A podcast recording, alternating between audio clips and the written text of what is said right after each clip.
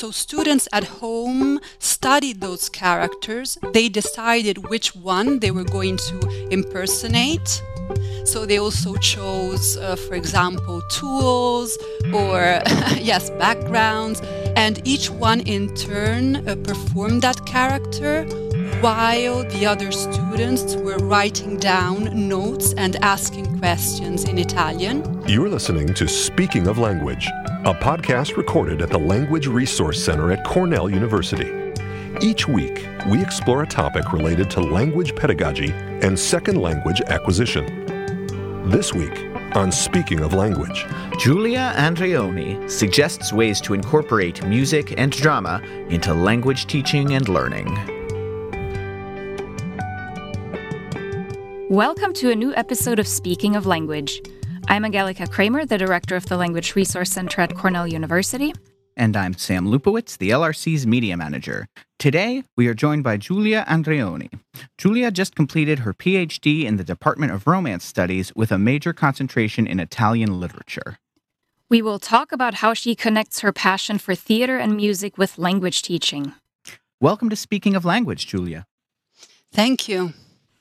So, first of all, congratulations are in order.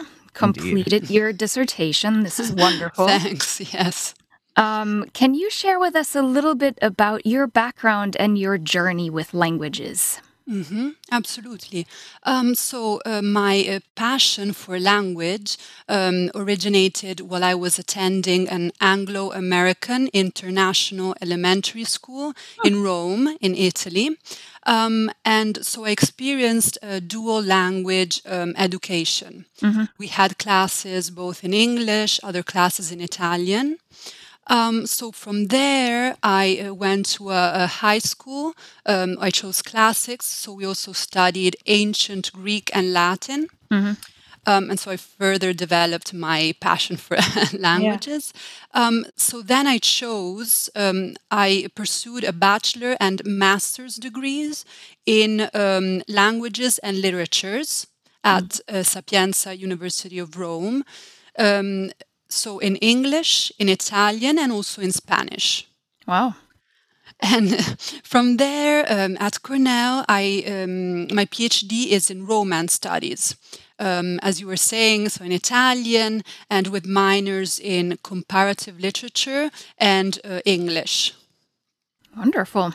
So, your research interests include theater, specifically drama pedagogy. How have you incorporated theater and drama techniques into your language classes? Hmm Yes, so um, especially uh, for the um, uh, fall semester, I tried to think ways to also create a sense of community, notwithstanding uh, the situation with Mhm. COVID, so lessons on Zoom. So, what I did is I tried to um, adapt and also devise drama activities that would work in an online setting. Mhm. Um, so, for example, uh, something called Zoom Drama Grammar that we did with students, something called Online Hot Seat Guess Who. So that was Hmm. fun also. And then students also did some brief um, screen uh, performance dialogues. So there are ways to do it also um, online, and it, it works. And um, what I liked about it is that it gave a sense of community. Um, students were engaged. So theater really does that for Mhm. you. Um, and also by uh, simulating authentic context, uh, students have a communicative purpose. Yeah. Mm. Can you talk a little bit more about the these new innovative tasks that you did on Zoom, like the the online hot seat guess who or your Zoom grammar? Yes, sure. So we started with something a little bit easier. Um, so, for example, the drama grammar is something that um, is is done in in language classrooms. Uh, with theater, and so I simply adapted it to the medium, online medium. And students um, practically, um, so they have a series of um, vocabulary. So, for example, verbs, um, eating, sleeping, uh, painting, and they also um, embody those verbs. Mm-hmm. So they perform those verbs and they say the word in Italian, Spanish, etc. Mm-hmm. Um, and so what happens is that also the body has memory. So students um, memorize this vocabulary also by watching other students perform and themselves performing that action. So mm-hmm. Sleeping, eating. And this is uh, quite simple, so it's not particularly elaborated, but it really uh, helps um, sort of trigger a kinesthetic learning. Hmm. Yeah. So this was one. Yes. Yeah, what about I'm intrigued by your online hot seat guess who? How did you like how did you implement that? What is that? Yes. So, um, well, you know the game Guess Who, where yeah. there are various characters exactly with uh, specific traits. Um, so what what I did is um, I prepared. So there were a series of characters um, with characteristics, so color of hair, etc., etc., and things that they loved doing. So students at home studied those characters. They decided which one they were going to impersonate. Mm-hmm. So they also chose, uh, for example, tools mm. or yes, backgrounds, yeah. and what I did to make them feel comfortable at the beginning was to divide them in um, in breakout rooms, mm-hmm. and each one in turn uh, performed that character while the other students were writing down notes and asking questions in Italian. So they wrote notes, and then at a certain point, each had to guess um, who the character was. Hmm. Fun. What has the impact been on tasks like this, you know, on your students' learning? And have you noticed any differences between implementing these types of tasks in the face to face classroom versus now in the online mediated classroom? Hmm.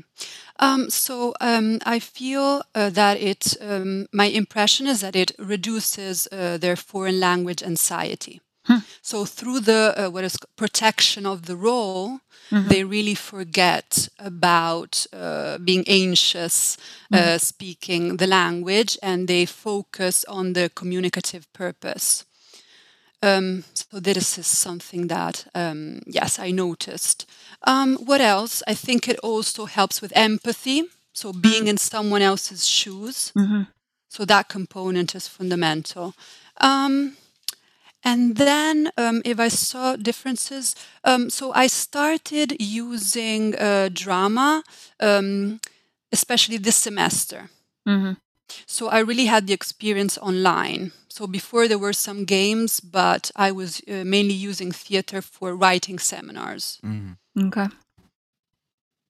Well, you've also taught various sections in our languages across the curriculum program tied to seminars on music. Uh, the sections I know have covered Western music, Baroque music, uh, and opera. How do you teach about music in the target language? Yes, um, so I have um, so I have taught uh, um, music through uh, opera libretti. So I thought that could be interesting mm-hmm. yeah. also for uh, students from the music department. So, for example, we focused on uh, Mozart's uh, Le nozze di Figaro, the marriage mm-hmm. of Figaro. Um, so, what we did is we analyzed, for example, the text of an aria sung by the young page Cherubino. Mm-hmm. Um, and it's called Voi che sapete che cos'è amor, you who know what love is.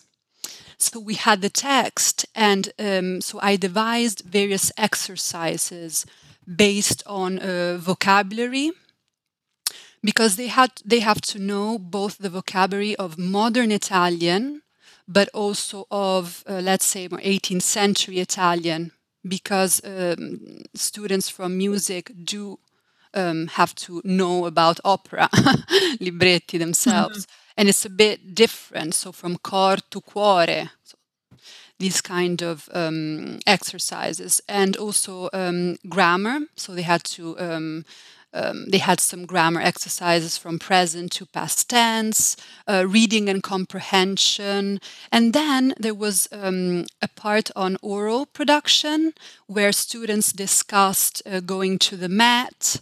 Um, mm. And so there was a dialogue based on this real or imaginary um, experience. And um, yes, yeah, so they could practice um, a bit of dialog mm-hmm.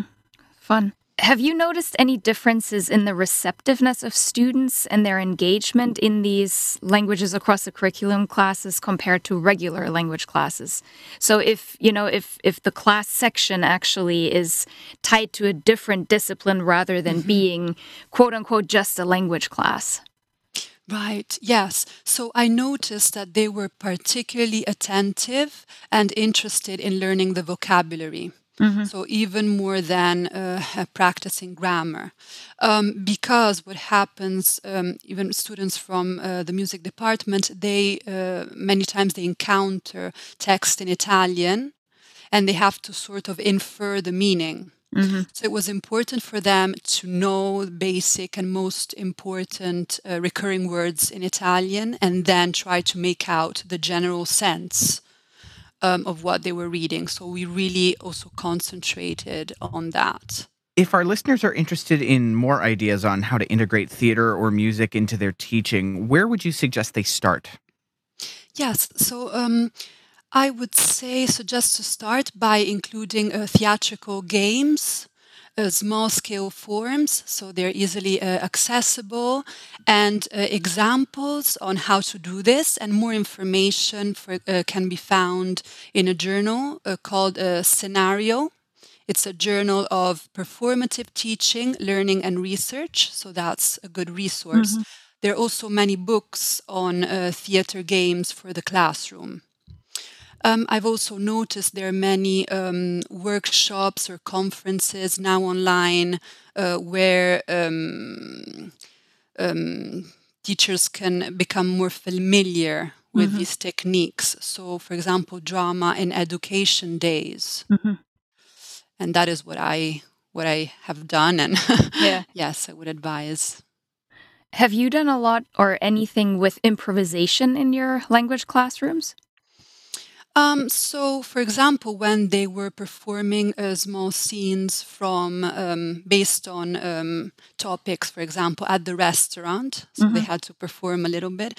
Um, so they had general notes, but there was also an element of improvisation, okay. and this really helps certainly the element of um, of improvisation uh, was more uh, stressed uh, when I was um, teaching theater. Mm-hmm. Although I feel I'm not um, enough of uh, of an expert in terms of um, teaching um, operatic music. I mean, I was always partnered with a professor from mm-hmm. the music department. I also followed uh, his and her lessons, so mm-hmm. I also learned from them.